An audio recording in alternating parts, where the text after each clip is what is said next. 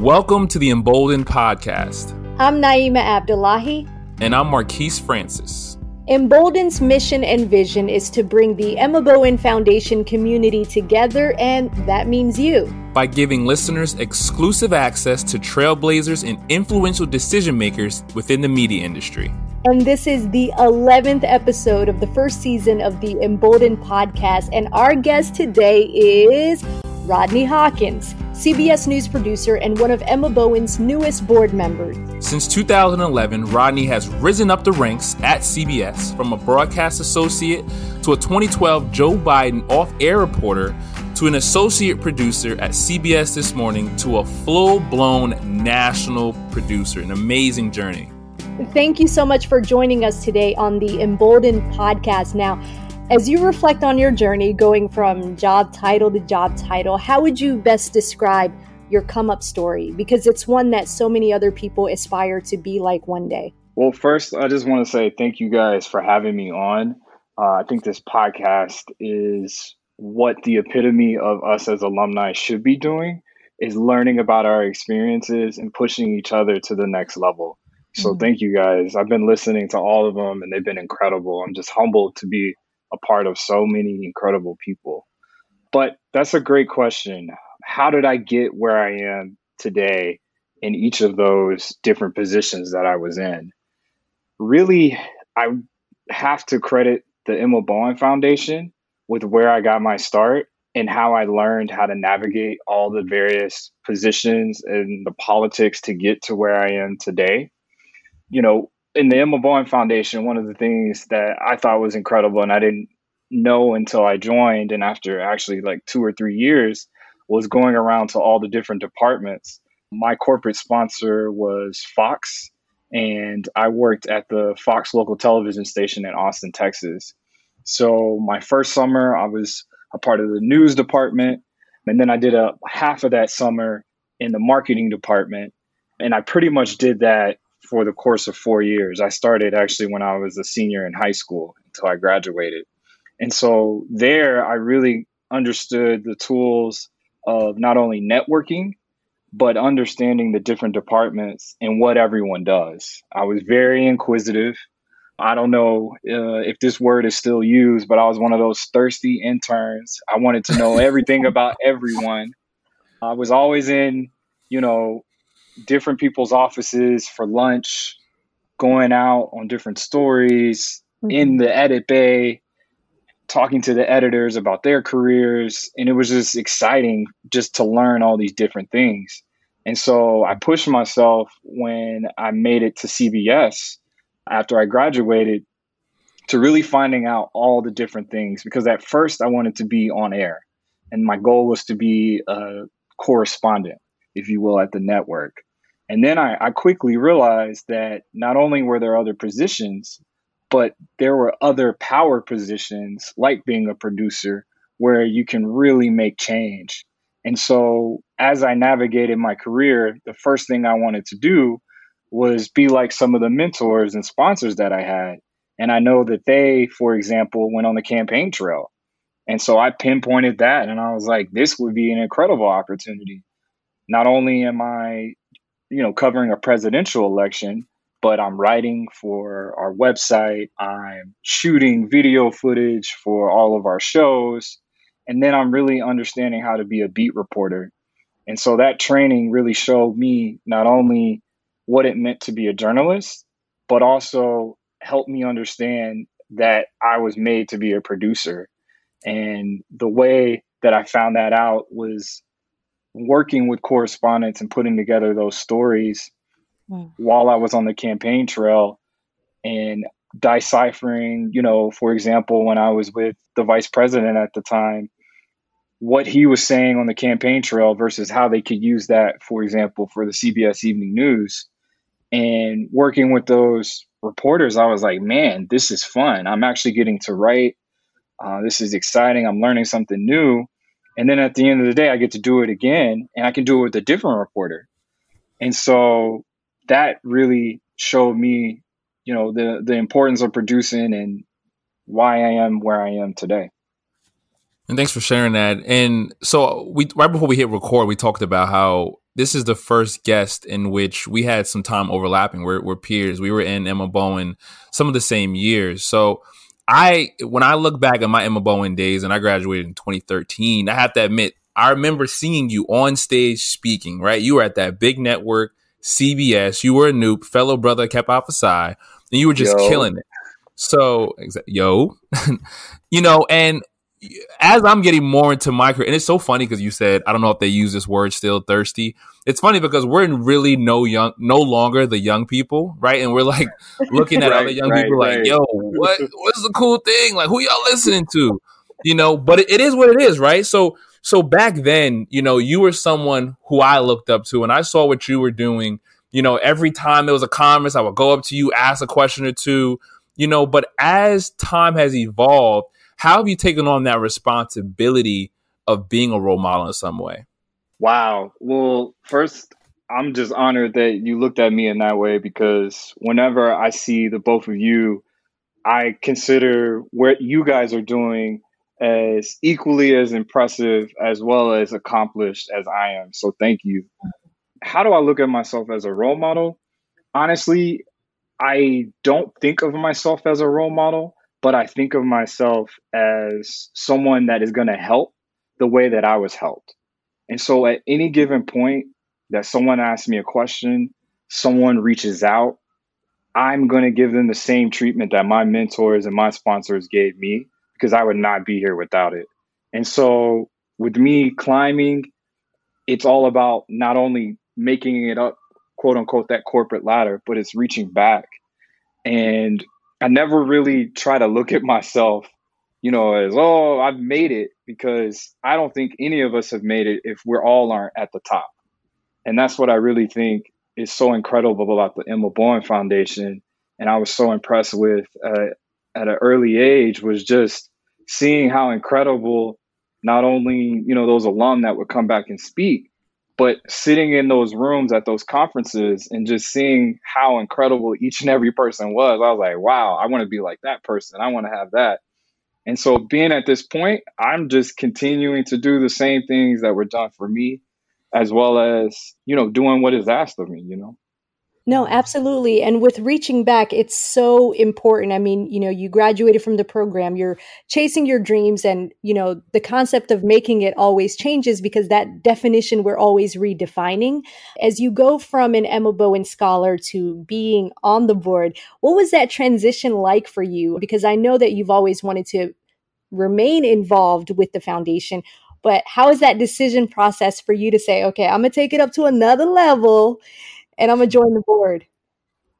Wow, uh, that's a great question. So I'm gonna. Do you want me to keep it real, real, or real? Yeah, real? yeah, yeah. Let's do it.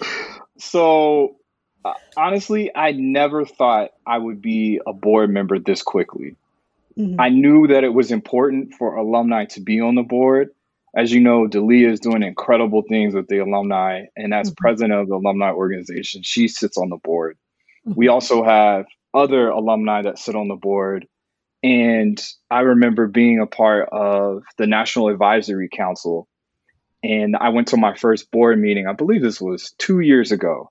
Mm-hmm. And it was at NYU, and it felt like the Justice League. Like you walk in, I don't know if you guys had access to this room, but literally it's like this precipice of, you know, whenever you go into an auditorium, there's these big windows and then on sits all the board members who as you know you guys been interviewing them mm-hmm. some of the executives at all of these media companies that we work for mm-hmm.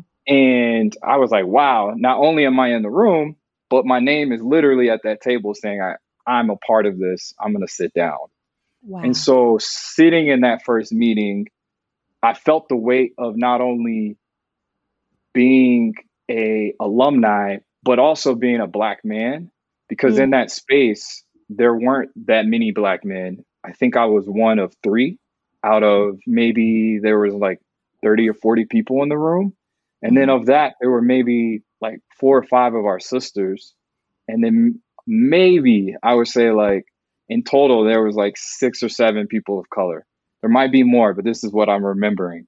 And in that space I was like, this is incredible. listening to not only the alumni that were there speaking on our behalf, and I spoke up too during that meeting, but also understanding how those executives saw us as students and behind closed doors. And I was hearing it, right? And so sitting there, it, it was incredible also to see Rasan. And at the time, he was president of the Emma Bowen Foundation.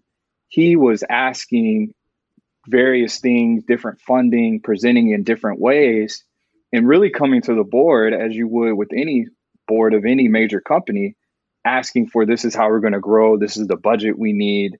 And I almost was like, wow, so he's essentially serving us as the board members. At the time I was not a board member, but that this is all what's going through my head. And so after that meeting, I remember going to Dalia, one almost being uh, overwhelmed with the sort of understanding of what I just saw.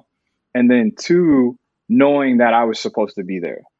And so after that meeting, I remember thinking to myself, and I believe I said it to Rasan, that I wanted to be on the board one day. And I wanted to be in that room and be one of those change agents.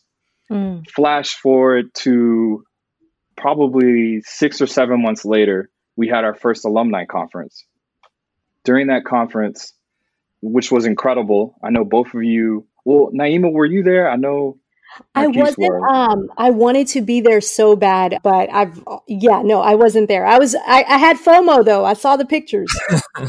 well, let me just say, shout out to everyone that was involved in planning that because Absolutely. it was incredible, and I really felt like back in our student days at a mm-hmm. EBF conference and it, it just really came full circle, especially with it being in LA. But that said, after that meeting, I had several meetings with different board members in Rasan, and I then said to them, I want to be a board member.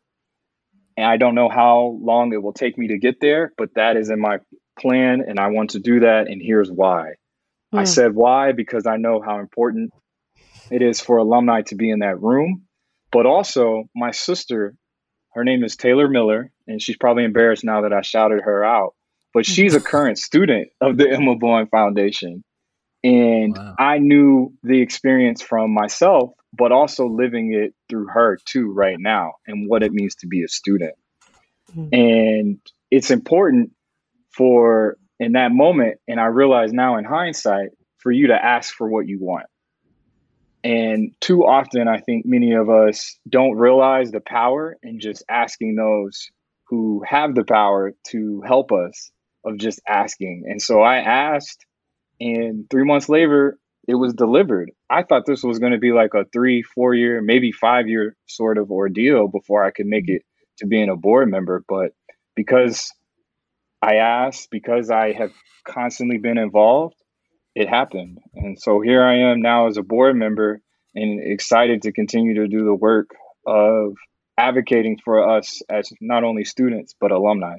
I just want to say that's that's a bit of a word right there, and it seems so simple uh, as far as asking, but there's just so much power in your speech and kind of speaking things into existence and letting people know uh, what you want. But I do want to follow up because you talked about being in that uh, room, your first board meeting, and you know there not being necessarily that many people of color specifically even black people right and i know obviously emma bowen serves just all people of color but you know from its inception you know it has been in some sense right we're going to a lot of these powerful networks mostly ran by a lot of powerful white people saying hey we did this opportunity.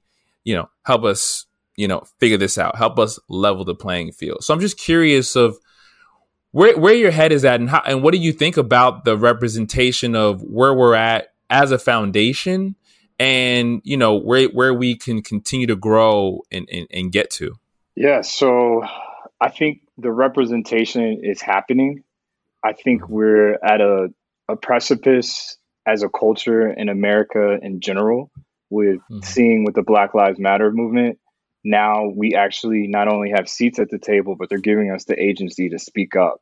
I think in real time, that's also happening with the foundation.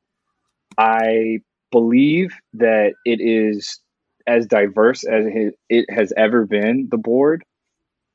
And when I was in there in my first board meeting, I was, you know, a surprised, but I also was pulled to the side by some of my sisters, and they said, "This is as best as I've seen it ever." So you're coming in at a great time. So if you can imagine for them to say that to me, and I'm sitting here like, "Wow, you know, I haven't been in you know this space before in a while." And I, I do obviously in my functioning right now where I'm oftentimes the only person of color or black person in the room. But as far as exactly what you're saying, the Emma Bowen Foundation, the whole point of this is to get minorities who are interested in media jobs in the media industry and us to represent. But I also think there being so few of us in that room still shows how far we have to go. And so hmm. I applaud Rasan for seeing me and he nominated me to that position. And all the board members that you know seconded and voted me in to be a representative because it is needed. And there's more of us that need to get involved. I mean i think the alumni organization as a whole needs to be 10 times stronger than it is because not only are we reaching those levels where we're in the rooms and we're doing incredible work like the both of you are doing but we also now have the power to make change in those rooms. And we also can do that for the Emma Bowen Foundation. And then also we can start creating synergies amongst each other. You know, many of us make this joke, and then I talked about it with Dalia before, where we could actually make our own media company with all the various different things that all of us do in media and into industry. We can make our own Emma Bowen network, if you will, and that's very evident right now with this podcast, right? So I think we have the power more than we actually I want to admit to, or I think the better word would be, well, I would say admit to. Okay, I appreciate that, and and it's it's so true because I feel as though, you know, not everyone is the same, but we can still all play our role, right? Whereas you are on the board, you know, Naeem and I are doing this podcast. Everyone can do something. I think the reality, I think the truth of the matter is the re- you can't do nothing, right? And even showing up at an alumni conference is doing something. And you know, right. sometimes it's like good that we need to call each other out because you know too often do people benefit from something and not give back, but we just don't have you know as much leash to be able to do so you know, and that's just where, where it is. But just taking things back just a little bit, how did you first learn about the Emma Foundation and get involved? You talked about starting in high school. I know Naeem in the past past episode talked about her getting started, and for me, I was all over the place. Like, didn't get into my freshman year. But how did you first find out about the Emma Foundation, and what was that experience like? Wow. So that experience was very haphazard. Uh, I had a overeager mom and parents that wanted me to apply for every single scholarship existed because at the time, Sound like me, uh, right? At the time, my university, I went, I went to Howard. I'm a Howard alumni. They hadn't given me my full scholarship package, and I actually turned down a few offers to play football at some small G two schools. And my parents are like, you know, you're turning down these full scholarships, but you're going to Howard. Who's going to pay for all this? And I'm like, well, we're going to figure it out. And they're like, well, you need to apply for as many scholarships. And so actually, the Emma Bowen Foundation came from a family friend who lived across the street who told my mom, like, I know your son is interested in media. You know, he was doing newspaper and yearbook. He might want to apply for this. This seems like a great opportunity. So I applied the deadline was two days after I got the application. So I remember mm-hmm. sweating night the night before I sent in the application, like, man, I hope this is right. Cause I had not slept for those two days, making sure that this was tight and together. And so I sent in my application and I live in Dallas at the time. And the application went in I get back and they say you were denied, probably like two, three months later. And, or yeah, that was two or three months later. And when I get that denial letter, I'm like, what? Me, I'm like, I have like this great GPA. I was homecoming king. I was captain of the football team. I'm going to Howard University. How can you deny me? Mm-hmm. Then I email Sandra Rice, and this is my first encounter with her. You know, she is amazing, but she'll get you together real quick. Real and quick. I call her. and I'm like, hey, I don't understand why I was denied. I would love to be a part of this foundation. And she said, well, you know, sometimes things don't work out and it's not you, it's actually because the internship that you applied for in Dallas is filled. And she said, actually, I'm working on trying to find an intern and we're in Austin, Texas. And I'm like, really? Austin? I was like, I could go there. That's not far from me. And I have family there. Hmm. Little does she know, I have no family in Austin. I'm just this ogre eager beaver. She's like, oh, that's great. I'm gonna send your application in now. Yada yada yada to Fox.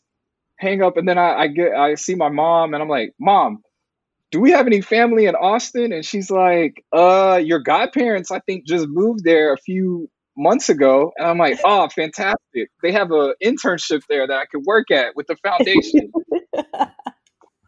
two, three weeks later, I end up going down and interviewing, and then I end up getting the internship, and the rest is history. Wow, you controlled your own story and your own narrative. You said, I'm gonna call her, I'm gonna pull up on her, make sure I actually wasn't really, really rejected. Like a lot of people wouldn't have taken that extra step. And because of that, the trajectory of your life and your success and your career changed for the better because you were willing to actually ask for clarification, you know? Right. Yeah, and and again, I always go back. Ask for what you want, mm. and uh, you you know, uh, but ask also through humility, right? Mm-hmm. Because part of what I asked was not only you know I think I'm great, but I also I should have put in you know is there something that I could do mm. to make myself better for the next time I apply or the next go round, and understanding how you can get better, and that that's mm. part of it. No, that's amazing. One question I want to ask you is, and I want to pivot the direct the uh, conversation in a different direction. What we're seeing now in media is an, an appreciation for culture, content, diversity, representation, and uh, fair coverage, authenticity of black neighborhoods and neighborhoods of color. And you know, we're seeing this beautiful intersection and and synergy where a lot of corporate companies are starting to create divisions and jobs tailored to race and culture. And, you know, with the state of the nation right now, too, it is, there's just a lot of synergy happening with the state of the nation. How are you analyzing that, you know, to see ABC News, to see CBS, to see CNN start a division? Everyone is investing in race culture divisions at the moment. Right. I, I think it's incredible. I think it's it's about time. But I will say this as much as I want to applaud all these companies for creating these departments, I also think that there shouldn't be a need for these departments because we are American culture, right? Mm. So whether it's our music, it's our food, it's everything that is American can somewhat tie back to Black people or a minority or person of color. And so I think that now that we have all these departments that are being created, it's beautiful that they're understanding the value there. But I hope one day we can get to a place to where it's already mainstream in how, for example, we set up our newscast or understanding that not every magazine cover needs to be a black person on black history and I know this is a very rudimentary example, but there are so many different ways to where I think everything should already be ingrained. And I hope we can get to that place. But that said, I, I do think it's really, really important for us to keep championing these positions. And I hope it's just not for popularity right now and it will sustain itself. Because the last thing I want to do is for this to be a trend and then two to three years from now, you know, these departments have gone away, not only because, you know, they've lost interest, but oftentimes when you know, the, the, the, what do they say? The first in is the first out. So mm-hmm. that department that they're looking to cut when budgets get tight, I hope it's not these culture and, you know, black departments, quote unquote. For sure. We definitely don't need that to happen. And, you know, at the top of this, I kind of went through your different pit stops on the way at CBS. For, for a lot of people, seeing what you've done to date, they they you know it's like Instagram. You only see the highlights, but I feel as though for a lot of people listening and recent graduates, you know, oftentimes what's most important is to hear about people's challenges to be able to learn from them. So I'm curious, do you have you know one particular challenge that sticks out where it was a really trying time in your career that you had to overcome and, and what you did there? Yes, I've had many. I mean, you know, with every failure that I, I have, I call that a learning lesson. And those to me are the best learning lessons is when I fail because it hits you the hardest and you acclimate and you move on, but you've learned something through all of that experience. And so one of those that I think was really pivotal is you guys mentioned when I was an associate producer at CBS this morning which mm-hmm. was great. I mean, I was able to not only, you know, produce live shots, but I was also creating content through saying, hey, like for example, I know Bubba Wallace is really big right now, but five years ago, he was actually the first story that I featured on CBS this morning because I they were talking about this black NASCAR driver, and I'm like, hey, we got to put this story on. They believed in me, and I went down to Tennessee and told that story, and so through those experiences, I also built up my resume.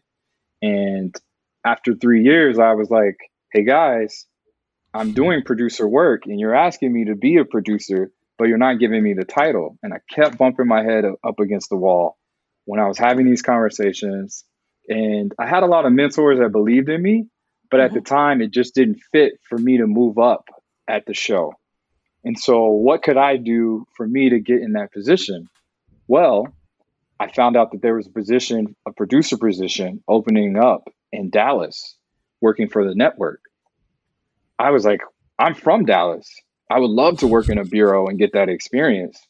So, went to our HR department and some of the producers, executive producers, and others, and started having those conversations. And lo and behold, the opportunity came for me to move down to Dallas and I actually got the title that I wanted. But in hindsight, you know, there was a lot of people during that experience like, you're going to go from New York to Dallas? Why are you going to do that? You're, you're going to put yourself out of the, you know, the, the, the mix of the precipice of media. And I'm like, well, I also want to have the opportunity to be a producer and to really get to do these stories. Mm-hmm. And it was a challenge making that move for the, the first year. Also, was getting married in that year. My wife is a New Yorker. So, personally, that was also a, a big battle. Actually, something that's still going on to this day, where, you know, if you can imagine, you know, me, that Texan saying, Dallas is great. And someone who's from, you know, the Upper West Side, Westchester, like, uh, I don't know about Texas. So, personally and professionally it was challenging but it, has been the greatest decision that i've ever made in my career was to move down here because it gave me the opportunity to be involved in so many different stories that i wouldn't otherwise and you know i'm i'm also thankful to be here in this time mm-hmm. because mm-hmm. during this black lives matter movement i was able to cover some of those major trials of police shootings and I actually am the first black producer for CBS in the Dallas bureau of his existence. Mm. And so mm. that weight sits on me too. But now, you know, I lean into my blackness even more so because I know that it's needed and now I know that it's wanted. Wow. When We hear the concept of, you know, the first this, the first that, like in the year 2020 to hear, you know, the first black producer in that division that is overwhelming and that gives you a sense of responsibility but like to think wow 2020 just lets you know how much more work is needed to be done right? Totally. I i think so. And the other side of it too i i don't i mean don't want to discredit myself but i also think it's partly why i'm the first black producer here is a lot of us don't know about the opportunities, right? Mm-hmm. And a lot of us don't know that, hey, I can move out of New York and go and work and still work for the network somewhere else. And so that was also part of it, I think, of why I'm the first, is because a lot of people weren't aware of this opportunity. Granted, I, there is some of that, uh, there wasn't ever a black producer because maybe, you know, institutional racism, obviously. But mm-hmm. I, I think it's also opportunity. And if someone else just as good, if not better than me, got the opportunity, they would be here too. Mm-hmm. One question I want to ask you is, and it's it's a question we also asked in the previous podcast episode. Oftentimes, you know, when we become interested in media, we become interested in being on camera, which is what we all first initially want, right? And then, you know, all of us, we eventually realize producers, executive producers, news directors, general managers, you know, the, the, there's far more greater power behind the camera in the decision making process where if I'm a reporter, I only control a minute 30 of the hour long content. Where if you're a producer, you know, you have creative control over the full product. Tell us about, you know, how important the role of a producer is for people who may not realize that that path is just as powerful or even far more effective for the industry. Wow. Well, thank you for seeing us producers because we are not seen, obviously. I have to constantly remind my family. They're like, You still working for CBS? I haven't seen you on TV. And I'm like, Yes, I work for CBS and I'm still doing it. I know you don't see my, my Instagram post all the time, but that is a great setup. I mean, it, it's everything that you said of why I decided to be a producer rather than go on air. I'm a control freak. I think many of us are in TV, but specifically, I'm one of those people where I like putting the puzzle together and I also like the big picture of it all. Right. And so, as a producer, not only do I get to set up and find the stories, but I'm also helping that correspondent or reporter, whomever I'm working with, figure out the right questions to ask. And then once we get into the edit bay, I'm able to actually put down the video and the pictures and the graphics and bringing it all together. And there's many people part of the process, but I'm usually the one that works from the beginning of it to the end of it. And that to me is also why I've loved it so much, is because I, I get to have ownership over a lot of the stories. Although you don't see my face, if I pitch a story idea and I work with that reporter. So you touched on it earlier, your experience at Howard University, but I can remember going to conferences and there's like the whole roll call and shout outs at different schools. And it seemed like Howard University and Syracuse were two of like the top schools of Emma Bowen fellows. And, you know, obviously we have, you know, the VP nominee and Kamala Harris kind of putting on for HBCUs right now, and more specifically HU? Howard yeah. University. But I'm just curious, how did your HBCU experience shape your journey ultimately? Wow. So my Howard experience and HU HBCU experience was everything. I mean, I grew up in a suburb of Dallas uh, called Plano. In my first through fifth grade classes, I was one of two black students consistently. And that followed me all the way up until high school. There was more black people there, but as you can imagine, you know, you live in this white experience growing up and you really don't find yourself as quickly as I would say if you were comfortable all the time. And so going to Howard, I really understood the value of not only my blackness, but me understanding who I was outside of how the world saw me. And so I champion everything that I do to that experience, whether it was my black professors really preaching and teaching to me, not only understanding what it meant to be a journalist, but also looking to those journalists that came before me. For example, like while I'm in class, we're talking about how to be an anchor and we're producing a show. And then we have Fredricka Whitfield, who, as you know, is uh, on CNN weekend anchor, but she is also coming and speaking to us and telling us about her experience. And so those sort of examples, as well as understanding how important Black culture was, was really pivotal to getting me to understand who I was and giving me the confidence to not only be in the room, but sit up and advocate and actually have a voice in the room. Yeah, a question I wanted to ask you is what is it like being a black journalist? And with everything in the headlines, those are stories that do hit close to home. So, how do you balance that, covering the content and also it being content that relates to your life? Yeah, so it, it's always really hard talking to our communities and experiencing at the same time. But it also reminds me of how important it is for me to be in the position that I am and advocate, as well as understand how important it is for our voices to be in those stories and our perspective to be told. For me, it also is a, a big to do for me to be in this position because in early 2000, my uncle was shot and killed by Dallas police officers. And during those times, we didn't have social media and there wasn't a lot of media coverage on my uncle's story. And it was a misidentification of why he was shot. And it ended up being similar to many of the shootings we see now, where he uh, was resisting arrest, is what they said happened. And one thing led to another, and he died. And so that was extremely traumatic. And that happened when I was in middle school.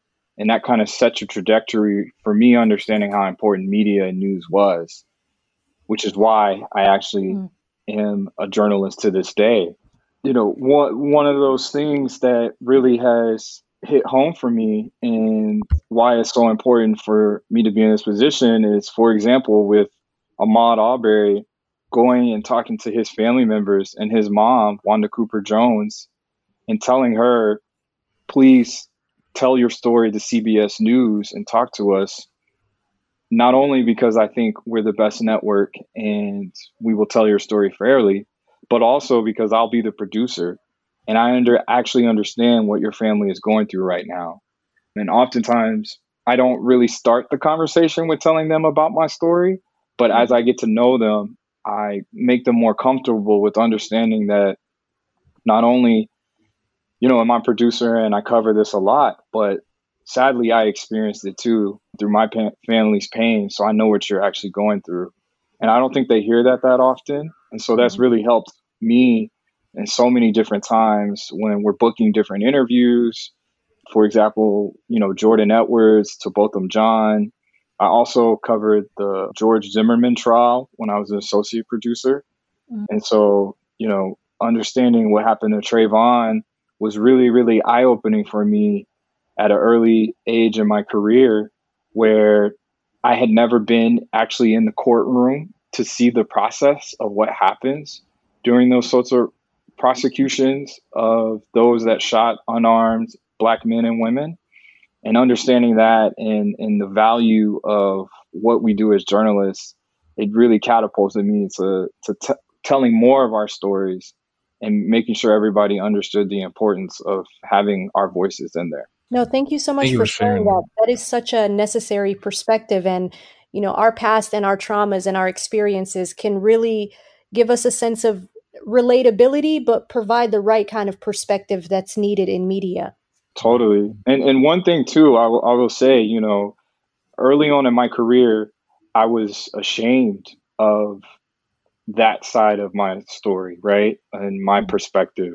I didn't want too many people to know. And I'm not an opportunist, so I don't use it as an opportunity to get the interview. But I think more of us should own our experiences because a lot of our white colleagues or other colleagues don't know what we're going through. And understanding our experiences in this world will help shape them to knowing that whatever story they're telling is not distant from them, right? Like you telling this story of Ahmaud Arbery being shot and killed is as much his story as it is my story as a Black American. And understanding that value is is what I think it means for us actually to be in the room and to speak up. That's so true. And I and I think, you know, specifically as black people, sometimes, you know, we think we're doing ourselves a, a disservice by kind of sheltering from our our reality. You know, I think we're oftentimes trying to blend in or or, you know, not trying to ascribe to a stereotype or just whatever we think is right. You know, but to your point, I think actually leaning into who we really are, the good, the bad, the ugly, is ultimately I feel as though you know the power in which we hold, right? And I think to your point, you and your family having that experience, like n- no one can tell you what that experience is like because you've actually been through it versus someone else coming on and just trying to figure it out. So, like Naima said, thank you for sharing that. You know, I think it's super powerful, and I think a lot of people, including ourselves, will be able to learn and take so much from that. One follow up I wanted to ask you is, you know, as as your career continues to pivot and pivot and pivot as you elevate. What advice do you have for Emma Bowen scholars who want to walk in the lane you're in um, and who are curious about the producing side of the industry? So, the first thing I'll say, no matter what career you're in, you have to constantly be learning and never get complacent. I sometimes have bad days. I have, try to have as more good, many more good days than I do bad days. But whatever your experience is, you constantly have to challenge yourself. And I think a lot of us, particularly, for example, me, I've been at the same company for almost 10 years now. I can fall into this complacency. So I have to remind myself too. I'm like, you need to learn a new skill or you need to work on something new. For example, right now I'm working on my first full feature length documentary for CBS. And one of the things that I think has kept me going and being able to make all those pivots was that I learned a new skill. And at first I was like, man, you know, I'm humping. I'm not making as much money as I wanted to. I'm not in the position that I want to be in, but I didn't realize all the tools and the things that I was learning, for example, as a, a digital journalist or backpack journalist, where not only was I shooting, but I was writing, I was producing, I was doing some on air work as well. Those skills I still use to this day, and I know how to flip them on and off. And so every experience that you have will really work itself into your future roles more than you know. And the value of it, you need to hold on to, you know, knowing that you have that dream or that goal to get into this one position or be a producer like me but also knowing that where you are is just as important to get you to where you're going.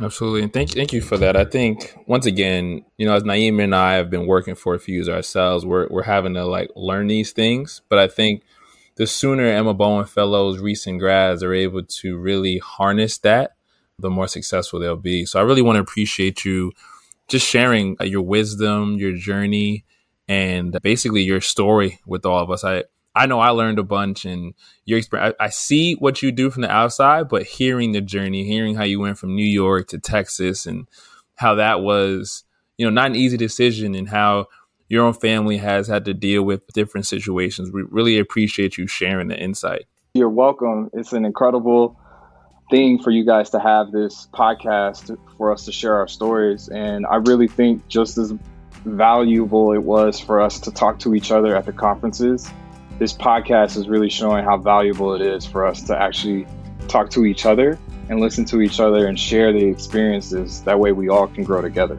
Absolutely. And thank you so much for joining us. This was the 11th episode of the first season of the Emboldened podcast with our guest today, Rodney Hawkins, with CBS News as a producer and one of Emma Bowen's newest board members. Thank you so much for joining us, and we look forward to bringing you guys another episode next week.